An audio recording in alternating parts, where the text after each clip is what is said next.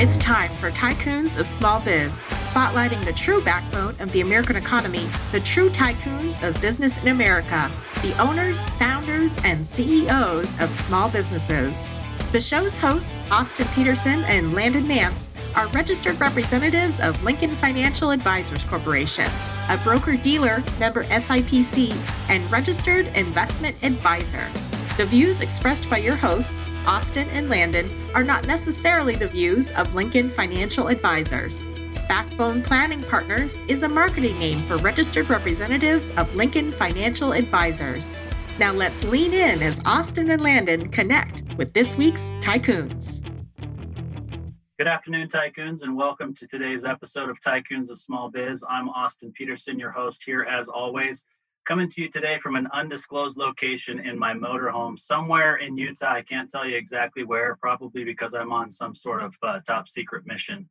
But the reality is, we are excited to have this uh, podcast today. If this is the first time that you're listening to our podcast and you're wondering what it is that we do here at Tycoons of Small Biz, we are a radio program and a podcast that's put together by small business owners for small business owners. Landon and I and our other partners, Ryan and Gary, believe that the small business owner community is truly the backbone of the American economy. And so we have this uh, podcast we've been doing since May of 2020. And each week we invite a business owner to come in and talk about themselves and their business and what they're doing in their community and, and the things that they've learned along the way. And hopefully that's something that benefits the listeners as well and, and uh, kind of props them up and helps them feel good about uh, what it is that they're doing day in and day out to drive this economy here in the country. So, today being the day after Memorial Day, we're excited to have a veteran on the show with us today. We have John Webster. who's definitely a tycoon of small biz. He's got a great story, and uh, we're excited to hear that. So, John, welcome to the show. Oh, thanks, Austin. Glad to be here. Yeah. So, John, uh, we always start by uh, the talking about the personal side of things. So, uh, you know that we i know our listeners don't know this yet but you were going to be in the studio recording today but your family is at home uh, with covid. And so tell us about your family. Tell us about where you grew up. How long have you been married? How many children do you have? What did you do for a career prior to this? Just just kind of give us the personal side of, uh, of john webster. Sure. Actually i grew up in a little small farming town in southern utah so you may be right there. I don't know I'm in northern Utah, but that's All as far as I can go with the location, John. I had an older brother that influenced me and uh, challenged me to to do something different. So I went off to the Air Force Academy, which is just outside of Colorado Springs. On my first assignment down in Tucson, Arizona, I met my wife, married her, and then we we had a wonderful 21 years in the Air Force with children born along the way, including two in Massachusetts, two in England, and one in Virginia. It was just uh, it was a great experience. Met a lot of dedicated folks, people who had put their country first, and, and got to see a lot of the world. So it was a great it was a great career in the Air Force, and we finished up in Colorado Springs in 2014. And it was time for me to retire and settle down with the family. So my wife, who had who had gone with me out to Finland for three years and England and all over, she said, "Let's go back to Arizona, the land of the sun," and that's how we ended up here. Yeah, well, I tell you, after spending time in in London and Finland, I can certainly understand why she would want to be back where the sun shines on a regular basis. Sure.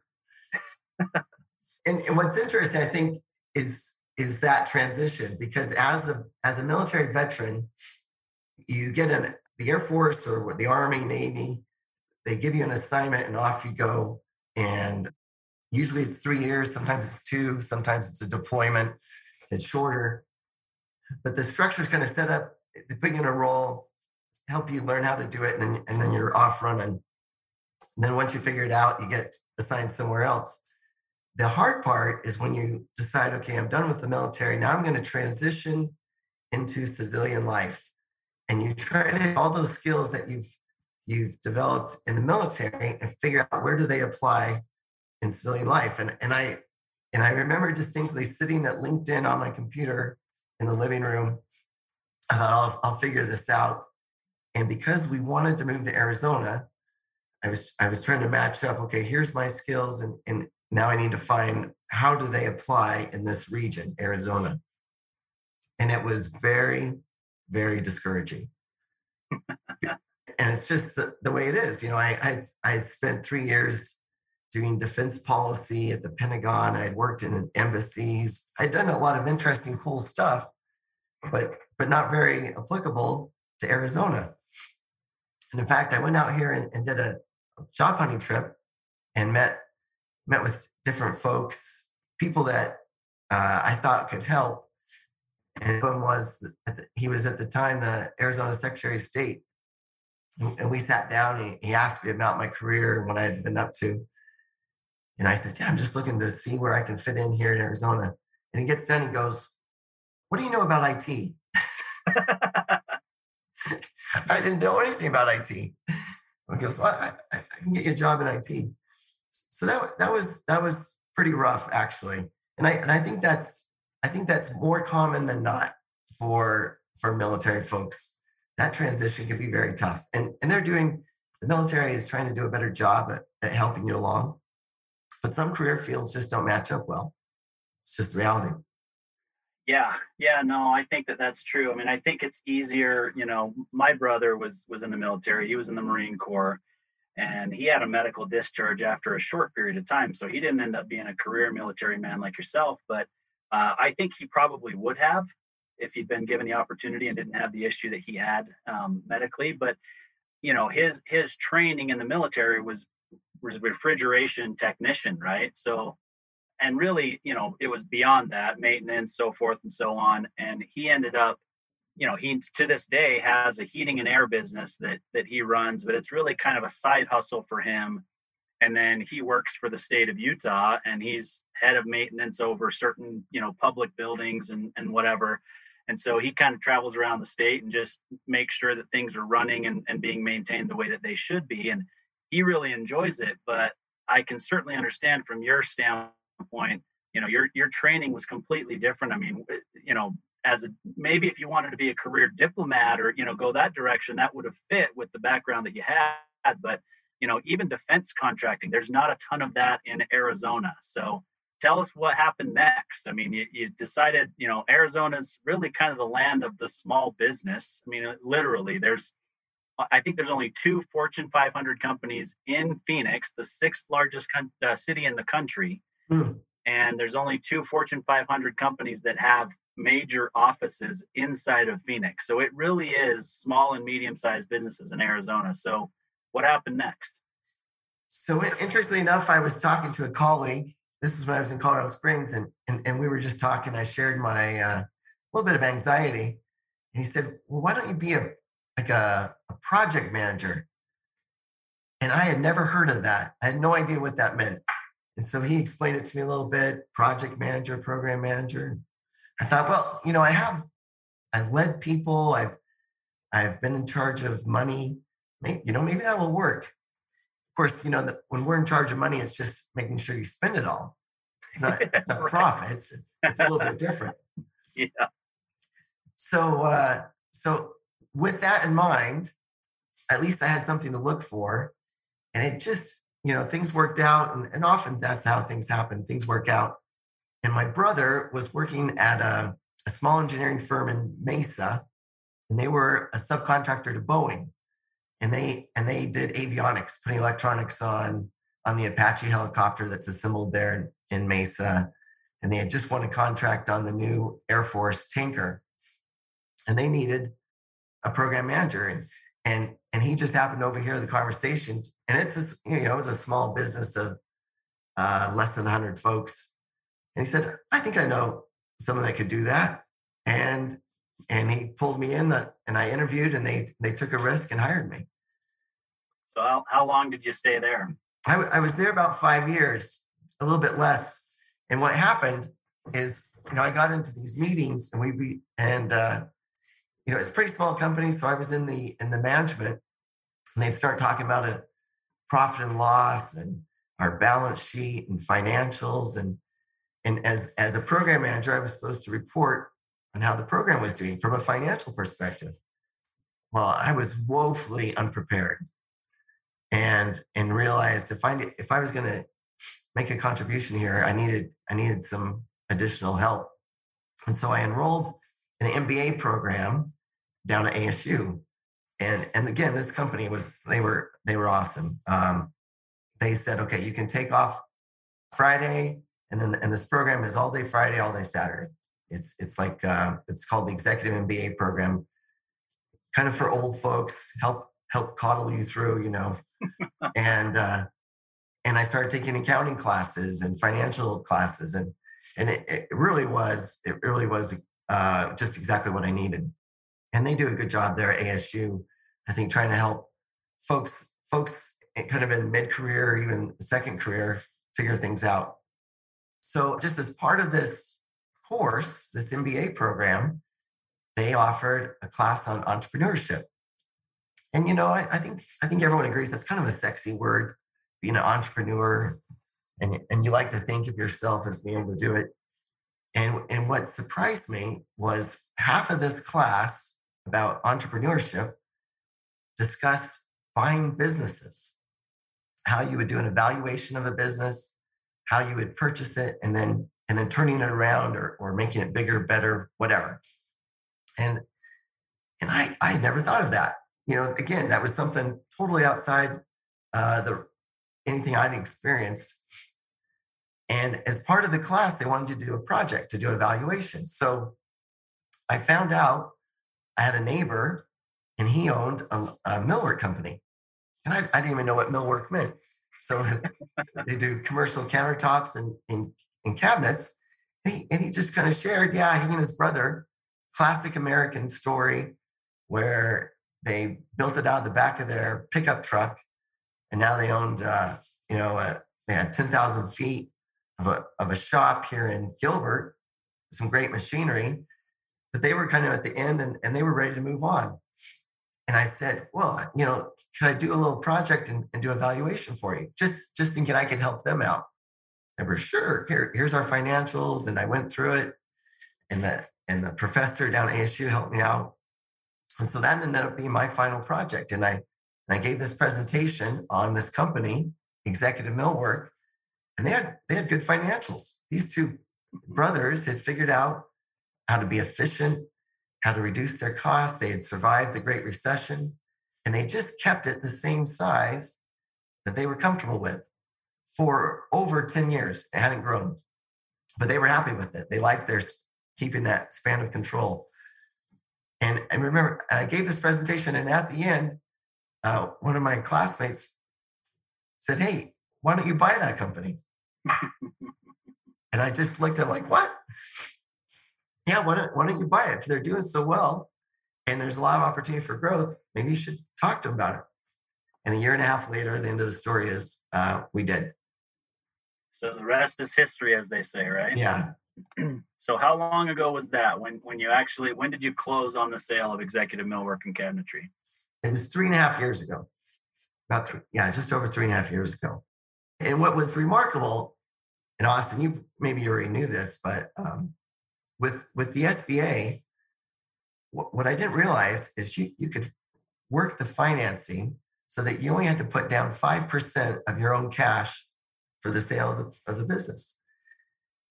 And I I got in touch with uh, there's a program called SCORE. That's an acronym. I'm not sure what it stands for, but they they have advisors to kind of help you walk through the process. Uh, you should go talk to this lawyer. You should work with this bank. And I had a great SCORE advisor, and he and over the course of a year, he walked me through that. Still, the big issue is what is how do you value a, country, uh, a company, a small company, and, and a lot of it is, you know, you can you can have the numbers, but a lot of it's emotional. The two people that that built it, the, the, the two brothers, they they had a sense of what it was worth, and and and so we, you know, it, it was a tough negotiations. We probably talked about it for almost a year before we kind of we agreed on a price and signed the, the bottom line. So tell us a little bit more about what that process was like because you're absolutely right. It it's well, it's emotional on both sides, but we have to remember that this was their this was their baby, right? I mean, yes. they they built it out of the back of their truck and you know grew it to where you know like you said 10,000 square foot facility they grew it into a, a nice business they've done a good job right they did just because they didn't want to grow it humongous doesn't mean that it wasn't a great company and something that they were proud of. So tell us a little bit more about what that conversation or you know i mean obviously multiple conversations but what those conversations were like right because first of all let me let me frame it this way you can take it you know whatever direction you want but small businesses notoriously have terrible books just terrible books right? And so what was that process like? How professional were their books right? And then the emotional side of things as you went through there okay you dig in you do finally you know kind of, kind of come up with some financials and say this makes sense and maybe the multiples x and i'm comfortable with that you know from my purchase side but then who knows what they thought it should be worth or was worth. So just kind of take us through that journey if you would sure and and everything you said is is spot on because those uh they had had the same accountant for 15 years, right? And so they were very comfortable with how he was doing things, but they um, they weren't too concerned, other than because they're not prepping. They weren't really prepping the company for for sale. They weren't too concerned with the numbers, yep, and and how it looked and so forth. So, uh, and, and what does that mean? That that means they usually made decisions based on how it would best impact them tax wise how to reduce their which which makes sense. So I I, I hired an accountant and to do due diligence as you would as you would imagine, go through the books. And they were a little messy. They were a little messy. But in the end, you know, you're you're worried that they're hiding something, right? There, there there's some bad debt that you're not aware of or or they've overstated some earnings. And and none of that came out, which is what I needed to know, given so you have confidence that you can then go into negotiating. And then we negotiated on on net revenue really. And, and your the, the question is the multiplier. And you know you can go and i you know here i am i'm just coming from asu right? So i'm feeling like i've got my harvard business review. You know i'm trying to show them look this is this is the standard and these guys have been doing this for 30 years are like yeah but we want this and, and you can come back no but this is the standard no, we we want this. And, and, sometimes you just have to let that sit and then come back and, and talk a little bit more. And and they there was some risks. There was no doubt about it. This company had never done any advertising. It was all on their reputation. And the reputation had been built by the two brothers. So the question was if you remove the two brothers, do you lose the reputation?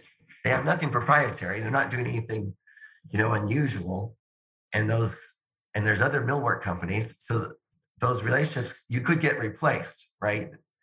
And so we, there was risk and, and and you try to present that risk so they appreciate hey i you know i understand you're you're doing a great job but but here's the risks. And so we went back and forth and i think it was an education on both sides and in the end you know i gave them a number and we and they they thought it was too low. So we we probably sat four months and didn't talk to each other.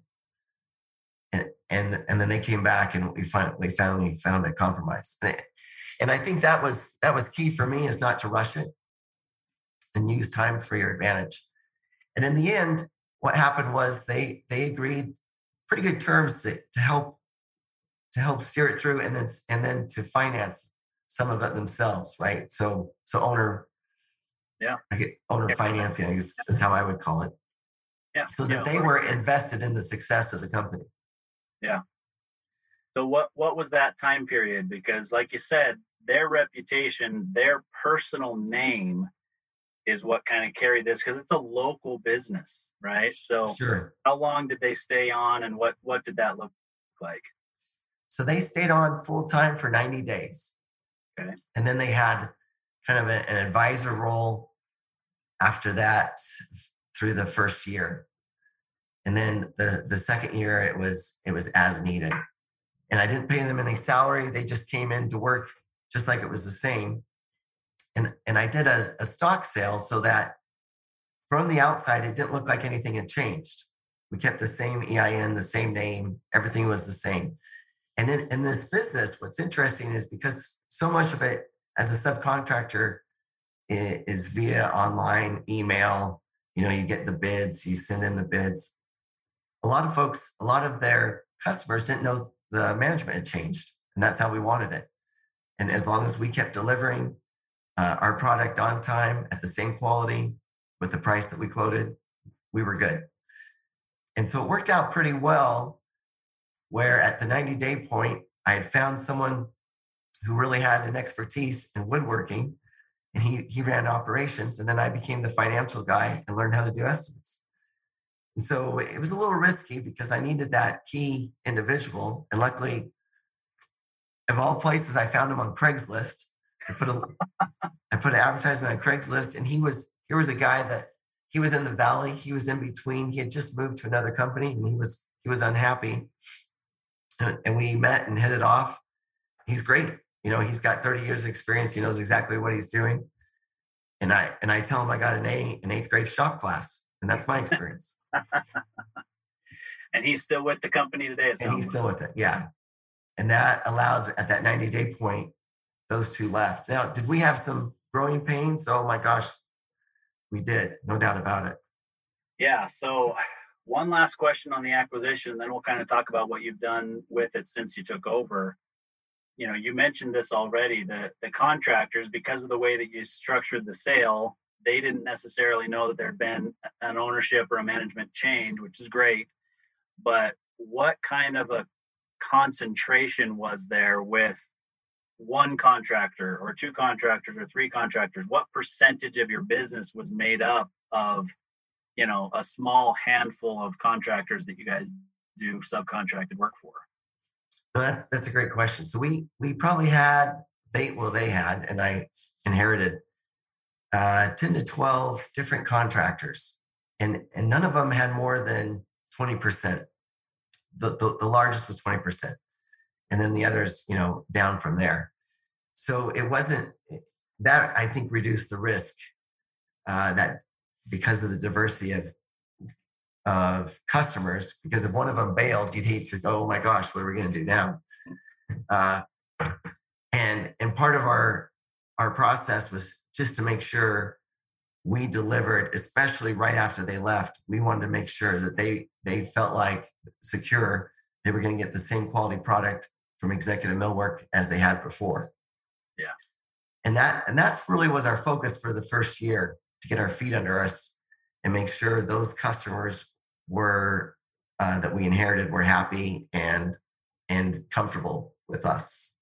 Yeah, I mean you you got to protect what you have first, right? I mean, obviously they were happy with the size of the business and what it was doing and it provided a great life for them and that was as far as they took it, but it sounds like for you it was an opportunity to kind of grow this you mentioned there was no advertising there was you know none of that that they did before so you know you take that first year and you protect the business and then based on the timeline you've given me you had about six months before covid hit so what did you do during those six months right before covid and then kind of take us through what covid has meant to the business until today sure well kind of a kind of an odd thing that happened to us, Austin, was with the new management. People, uh, you know, often the customers don't come into our our uh, shop.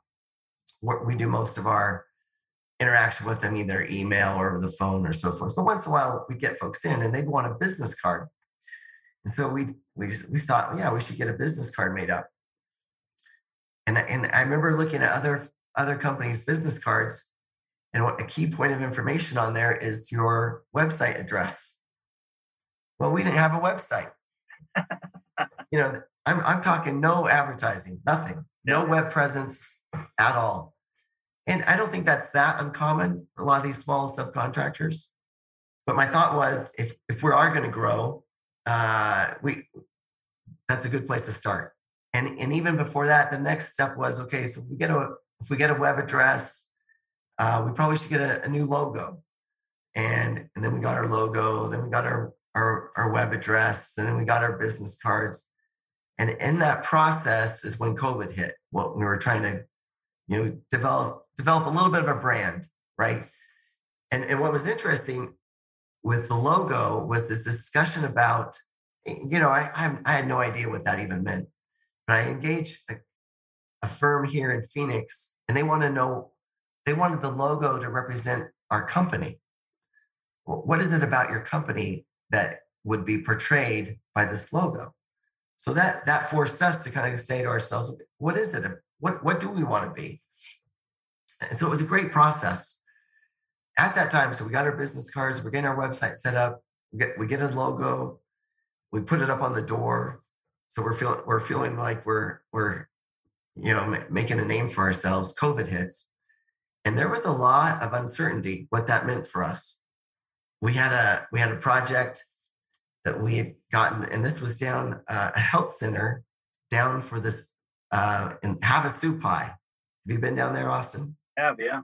Okay, so the Supai Nation, uh, they were building building a, a health center, and it was one of the bigger projects we had. As soon as COVID hits, shut down. Right, no one's going down there, no one's going in, no one's going out. And I thought, oh, here we go. Right, but what happened in general, commercial contract, commercial construction was deemed an essential business, and a lot of projects uh, just just kept on going. And, and in fact, some companies thought, hey, now that the workers have gone home, this would be a good time to do that remodel we've been talking about. And other things happened. Uh, uh, the, the traffic around the valley calmed down, you know, went down. And so we found we, we could we could zoom out to different construction sites a lot easier. So we actually, during COVID, uh, for commercial construction, and we don't do any residential, we saw growth, which which was very surprising, but uh, allowed us for the second year our vision of the company uh, to expand. And and what we did is we started picking new customers, ones that uh, didn't know exec- the old executive millwork, and developing relationships with them and and keeping keeping the good customers that we had previously, and then we got in, we got rid of the customers we that were a little bit of a pain, if that makes sense, yeah. a little troublesome, yep. because you can as a as a millwork shop, you come in at the end of a construction project, and if it's poorly managed and the schedule is is you know blown up because you know various factors, or the superintendent on the job site doesn't have your back or isn't advocating for you, you, you can see all your profit dissipate in that in the last two weeks of a project during the installation, all because your general contractor uh, isn't doing their job well, at least from our perspective. Yeah. No, I think, I mean, I grew up in a construction family. My dad was a stucco contractor. My uncle was a stucco contractor. I've developed real estate and land, you know, kind of throughout the country and even actually internationally. Um, so I, you know, I, I believe that a general contractor's ability to schedule and manage a job is the most important job of a general contractor. So, oh, and, and, yeah, and I mean, obviously, part of that is hiring good subcontractors that live up to the timelines as well, right? Right. And they they keep the job site clean. They do, you know, everybody kind of has to do their job the best way possible so that everybody else can be successful. It really is like forming a team, but it's a team of independent business owners that completely have nothing to do with anybody else there. So it it it is complicated for sure. So let's take a quick break. Let's let's hear a quick uh, call to action for our listeners, and then we'll come back and kind of talk about you know that upswing that you saw with COVID, but kind of what you're seeing now and, and where we go from here with Executive Millwork. Sound good? Sounds good. Hey there, Tycoons. Austin Peterson here, co host of Tycoons of Small Biz. If you think you have what it takes to be considered a tycoon and you're wondering how you could become a featured guest, please follow and then message us at Tycoons of Small Biz on LinkedIn. We'd love to have a conversation with you to see if it is a mutually good fit, and if so, we'll get you scheduled for an interview. If you're unsure about being a guest on our podcast, but are contemplating selling your business over the next few years and you'd like to know what your business is worth, please also follow us and then message us on LinkedIn for your no obligation, informal valuation of your business. We look forward to hearing from you, and thanks for listening to the Tycoons of Small Biz podcast. And now, back to today's program. All right, Tycoons, welcome back to today's episode of Tycoons of Small Biz. We're here with John Webster of Executive Millwork and Cabinetry in Gilbert, Arizona. So, John, just before the break, we were talking about you know kind of this upswing that you that you dealt with or were blessed with, I guess, is the way that I would put it uh, during COVID. What does it look like now? Are you still just as busy now? Are you scheduled out, you know, through the end of this year? What what does it look like, and kind of what do you see coming from from here on out? We changed our approach, and that affected where we are right now. Right. And, and when we bought the company, our the average job size was around fifteen thousand. These were small jobs, in and out and, and, and for commercial construction, this is usually a, a break room or sometimes a reception desk, but but small jobs, and it, and it was quick. Build, install, build, install. But what we found out, and, and this is you know this isn't rocket science, a lot of that work with the contract management and, and the project management, it's it's nearly the same even when it's a much larger project. Yeah, true. And if we could get these bigger projects and do them well, right? That's the key. Maybe that would be a good way to grow. So we started going out after bigger jobs. And that's and that's what's been going on gradually since then. So where we are today is we're we're we're bidding much bigger jobs.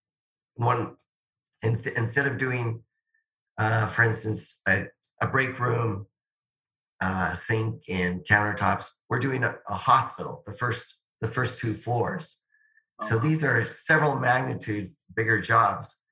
And, and we had to we had to warm up to it. We didn't just jump into it. We just gradually went after bigger, bigger jobs so that we could gain the experience of how to, to manage them. Because you you screw up one, that reputation you work so hard to get, uh, you, you shoot yourself in the foot. Yep. So that's that's one place where we are today is where we are we've increased our average job size probably gosh six sixfold from where it was uh, originally.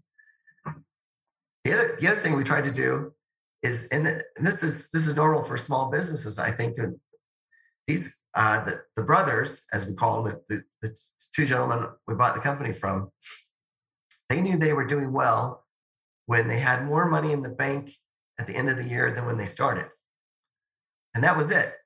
Yeah. So so we we said we probably should figure out which projects are actually making profit, and and project costs and doing it and, and figuring that out is a little bit difficult. So we we went to a trade show up in Las Vegas. We got kind of an enterprise-wide software that's made for a company like ours. Started started integrating it into our business operations so that when it was all said and done with the project, we could go back and say, oh, that one, you know, that one we really did well. This one we didn't do so well. And if, and then ask the question, why not? Yep. Uh, but you can't ask those questions unless you know you have the data. So, so that was, that's been, and that's an ongoing process. I'd like to say we're there yet, but we've only, we're probably uh, two thirds of the way implementing that enterprise software package that we got and then and then we we started saying to ourselves, okay, uh, how do you grow your your workforce? And that that Austin might be the, the trickiest issue of all, and and that's that one I I'm guessing is in, impacting all all trades. It's hard to find that new generation that says to themselves, "I want to be a, a mill worker," and and then figure out how to find them and and and train them, make them an apprentice. You know we we just don't do a great job at that and we're still we're still working at that. So the first steps we took is we said okay let's make sure we are the folks working for us have no reason to leave we're gonna we're gonna offer them time off and and we're gonna we're gonna give them full health and dental insurance and we're going to set up some type of retirement plan for them we're to treat them like they're valued employees like they are and it feels like that's not always the case in construction, kind of the word on the street. Our guys were like impressed that we were trying to go the extra mile. But the reality is, it's good for them, but it's good for us. We don't want to lose that expertise because it's very difficult to replace it. And then our next step was okay, so we've we've got this core group of employees. How do we make it make it bigger? And we tapped into folks' network and, and pulled people in. So so now we're probably we're over we're over twice as big employee wise as when we bought it. and then the, and then the key is obviously to make sure your revenues are also twice as much and that and this year it looks like we'll we'll meet that goal. Yeah that that's incredible. I mean that's that's great to hear. And i, I think you know a couple things that stick out to me in what you just said. One it costs a lot of money to replace and train employees right? So it's cheaper to find a way to keep them if if at all possible. And then if you put the things in place that you talked about the health insurance and you know whatever else 401k plan whatever whatever you put in place that's more than what they're typically going to get at other places right? Similar type businesses. Then they talk to their friends that are working for other companies that don't have those benefits and you may have an opportunity to pick up you know new employees that way. Because you're right today it's hard first of all. Second as a country we do a pretty a pretty poor job of preparing people to work in the trades or to let them know that that's a possibility today right?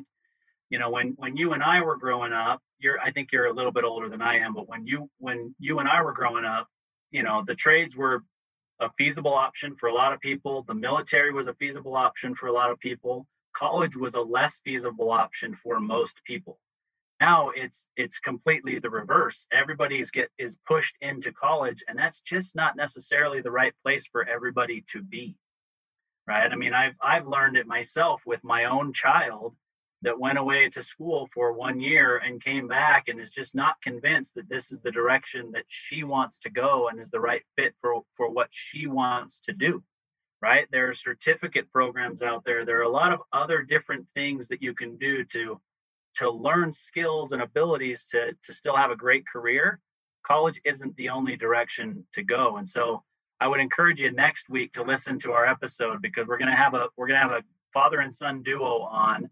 The son wrote a book a few years ago. He, he they were they were actually the very first guests that we had on our podcast a little over two years ago. They're making a return appearance this this coming week but the son wrote a book called blue is the new white right? And he's he's out there. He's pushing. He's he's very active on social media. He you'd probably be a great guest on his podcast as well. But he's pushing this message out there and saying, look, that's not the only direction to go. You can make a very good living in the trades. You can do things that you enjoy doing because not everybody wants to sit behind a desk. And there's too many people graduating with mountains of debt today in a in a an area of study that they will never be able to work in right? And so it, it's it's kind of this epidemic if you will that uh, that is going on in our country and, and does need to be fixed especially for guys like you that are that are running businesses in the trades. No you're spot on. Exactly what you said. And uh and, and something that just came to mind was i got a shop foreman. He went to school to get a marketing degree and he said to me, uh, he went to, he, he went to college to get a marketing degree. Yeah. He said all it all it did was convince him the last thing he wanted to do was marketing. yep. But to pay for school while he was going to school, he'd gotten a job at a local millwork shop and found out, boy, I love that.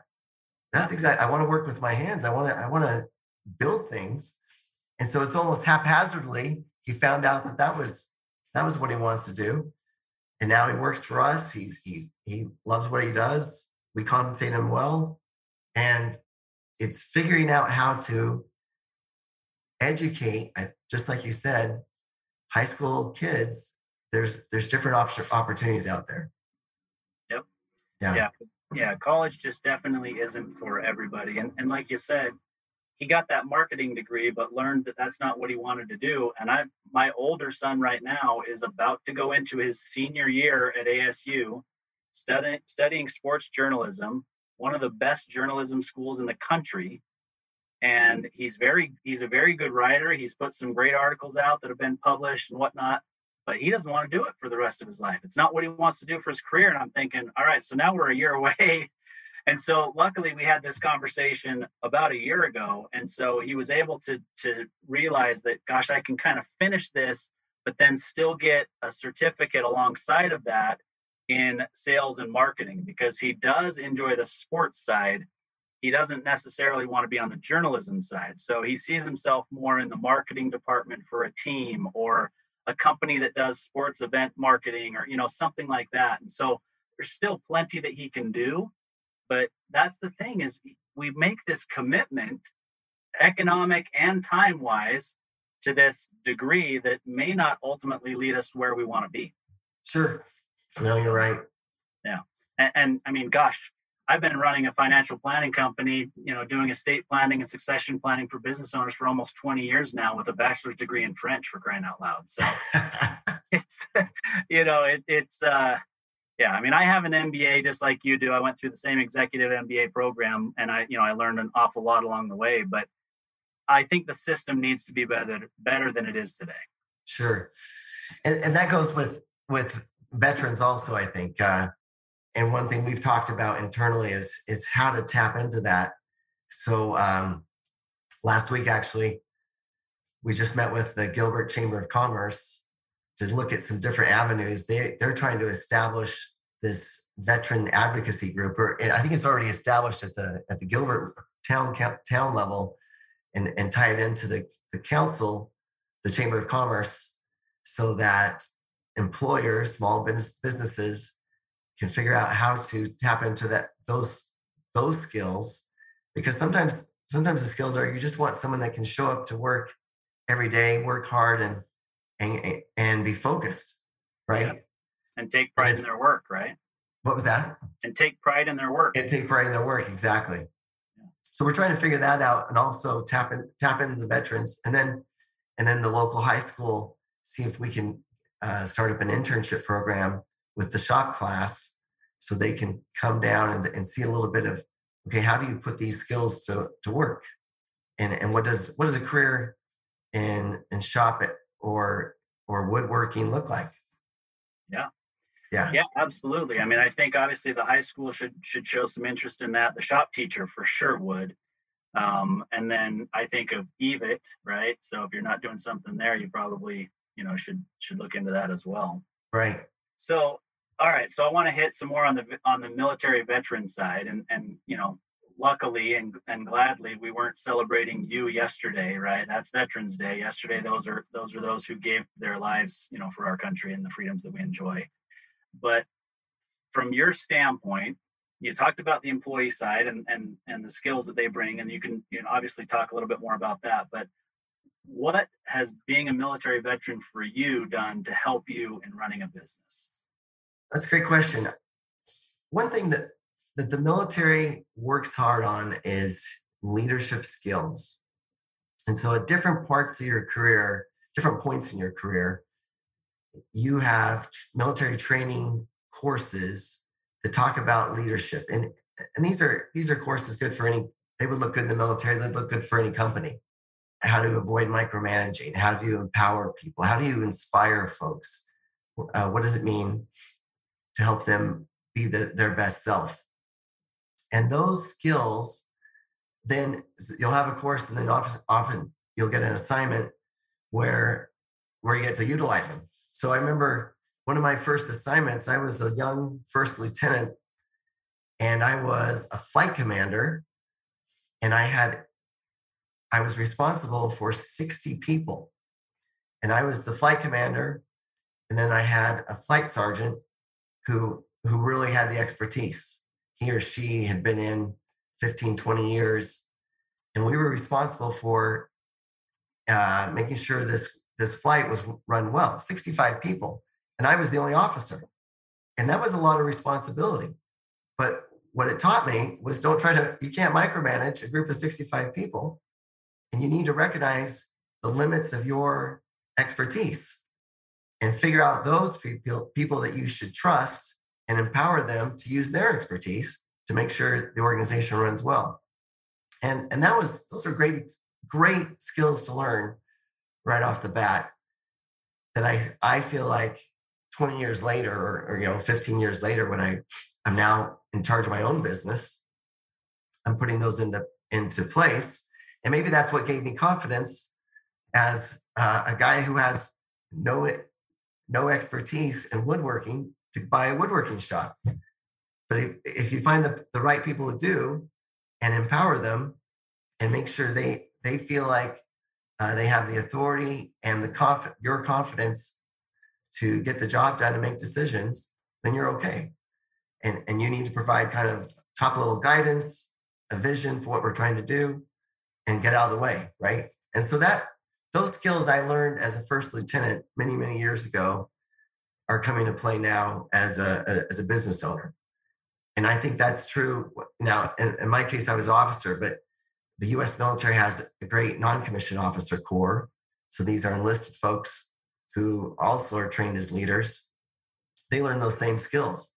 And so there's, there's a lot of, I would consider tra- easily transferable leadership skills that the that a military veteran offers that may not look obvious if you're looking at a resume when he when he's talking about you know I I detonated explosives for you know three years or or, or you know whatever. Yeah.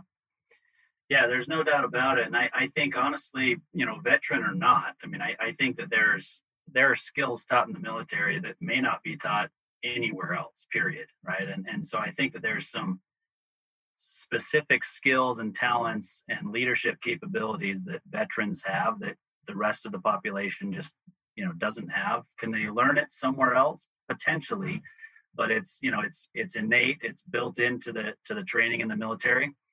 But the thing that i really picked up on that you said there and i think is important for anybody who's listening is to realize that you don't have to have specific experience in the business that you are wanting to buy or build or operate to be able to do it right because running the business isn't about the actual trade or the service that the that the business provides now, there are certain things, right? What I do for a living, you have to have specific licensing and training, right? So you can't just go out and buy a business that does what I do. But there are a lot of businesses. I've owned several businesses over the years that I had no background in at all, that I've always owned, you know, kind of a side business to my financial planning company. And I had no background at all because the skills really are about empowering others and allowing them to run the business the way that you want it to be run and then helping take that business to the next level. And you don't have to know how to do mill work to, to in, order, in order to do that. No that's exactly right.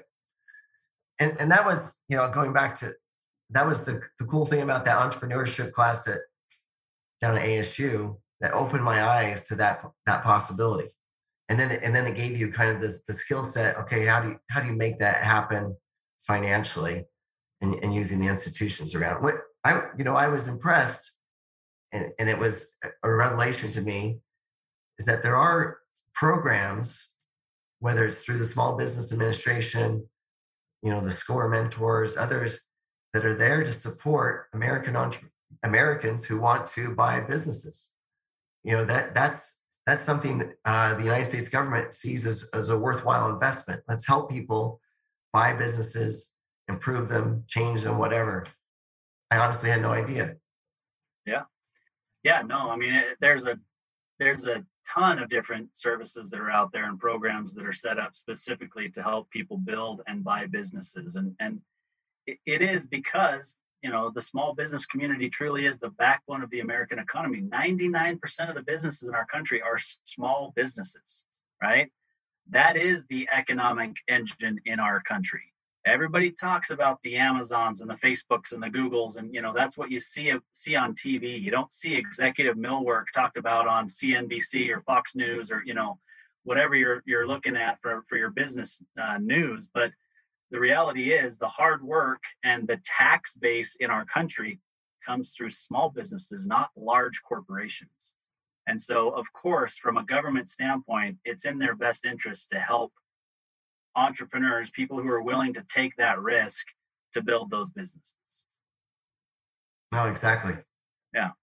All right. So we've only got a few minutes left, and I and so I want to I want to kind of wrap up with you telling us about what you see as the future for executive millwork. What what defines success for you? If you fast forward pick a number five years, 10 years down the road. What defines success for executive millwork and specifically for John Webster five to 10 years from now? Wow, 10 years is a long time. So maybe we'll just go five. five years from now, I want I want to be I want to be a business where where good processes are the norm and that we're not dependent on personalities. And that's one thing I learned from being in with that engineering firm that did the avionics. It was all they they made and it's it's the nature of the business, right? Because you have to get FAA certified. But they had very clear and precise guidelines on how what processes should be used. And, and so right now, as a, as a small business, we're still doing things based on the expertise of, of the guy that's our shop foreman or our operations manager or so forth. But they're not always going to be there. And and that and that is the key, I think, especially as we look five, ten years down the road, we want to make it set up that whoever as long as they've got a skill set, they can come in and fit, get in that position, and and the operation is just as smooth as as ever. And I think that's you got to have clear clear processes defined and followed. And we're we're not there yet, but I think I think we can get there. So that's one thing we want to do. And the second is we we want to carve out a niche for ourselves that um, because because our product is not proprietary, we want our skill set to have its reputation. That when there's a, a difficult job out there, and we've seen this a few times, a designer or an architect says to themselves, "Hey, what if what if you made this reception desk this way, or what if you know, what if you use this type of material?" That we we have got the reputation, executive millwork can handle that job, and that and that invokes a lot of risk and we've already we've already been through that. We had a we had a case where uh, where I was the estimator, and it was a it was a project we hadn't built before, and so you're trying you know you're kind of putting your thumb out there. Well, how much how much will it take for us to do that? Well, no one's ever built it before. So so what's the measure that you use for your estimate? Well, you're you're guessing, right? And hopefully it's an educated guess. What I hope that happens, what I want it to happen is, is we get better at that. It reduces the risk on us and, and gives us more confidence so that those difficult jobs out there will, will tackle. And, and the reason being is that makes that makes it it makes the work more fun, right? People people like problem solving, they like challenges, they like trying to figure things out. And it gives us a, a great reputation of, hey, there's a there's a company that can that we can trust, we'll figure it out. So that's those are kind of our, our two overarching goals. Yeah.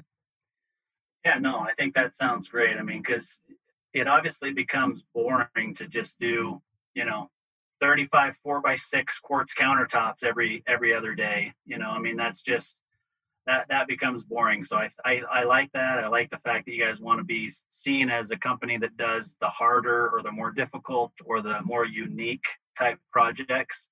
And obviously, you become unique with the architects that want to do that, that want to have the creative designs that are out there. And if you can, excuse me, if you can network with them, you can coordinate with them to obviously pick up the jobs, and then they know, gosh, you know what, executive millwork can can do that. Exactly.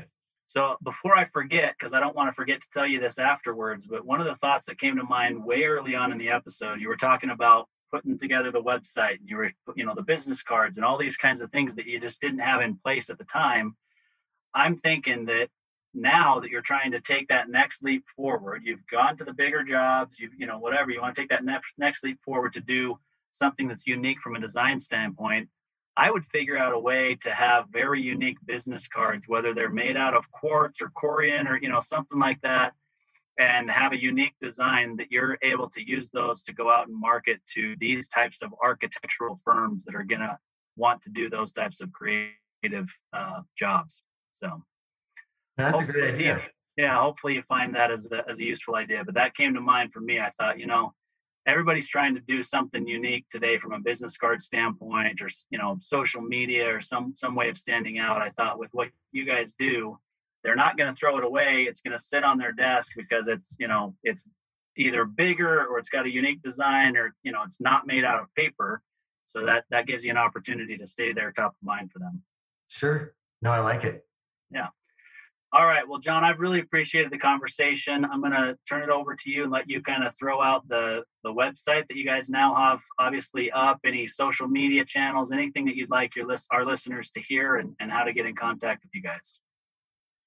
Well, awesome. Thanks, Austin. We're we're at executivemillwork.net and it's not .com because that's a huge millwork shop that's up in Canada. that took they they had their website many years ago so we're executive, executive millwork. You know, one thing I would offer, if anyone has an interest in in seeing the, the actual how how the product is made, uh, we're, we're, open for if someone wants to just call, reach out to me, give them a tour, especially if they've got a, a son or uh, it's a it's a youth group or whatever. We'd love to give more exposure to the to the trade and specifically this trade I think our guys enjoy their job. They they have good hours. We don't we don't work them overtime. They've got good benefits. It's a good group. We've got a good vibe, and I I just want to make sure if there's an opportunity, if someone thinks I, I might have a son or or I, I, know a group that would like to to look at least be exposed to it, right? Just we're happy to set up a tour, let them look at our machinery. We, we've got We've got a great CNC that's uh, Italian made and a nice edge bander that's from Germany. You know, we've it's a small shop, but it, but the good thing is someone could come and see the whole process. And, and I throw that out there if anyone's interested. Uh, send me a note. We'll we'll set up a tour for them. Yeah, very cool. Well, like I said, appreciate the conversation. Appreciate you doing this, even though you're not feeling 100% today. But uh, I think you've shared some great nuggets today that our listeners will appreciate. And hopefully this is beneficial for you as well. No, it has been, Austin. I appreciate it. Thank you very much. You bet. Thank you for the opportunity. You bet. Thank you.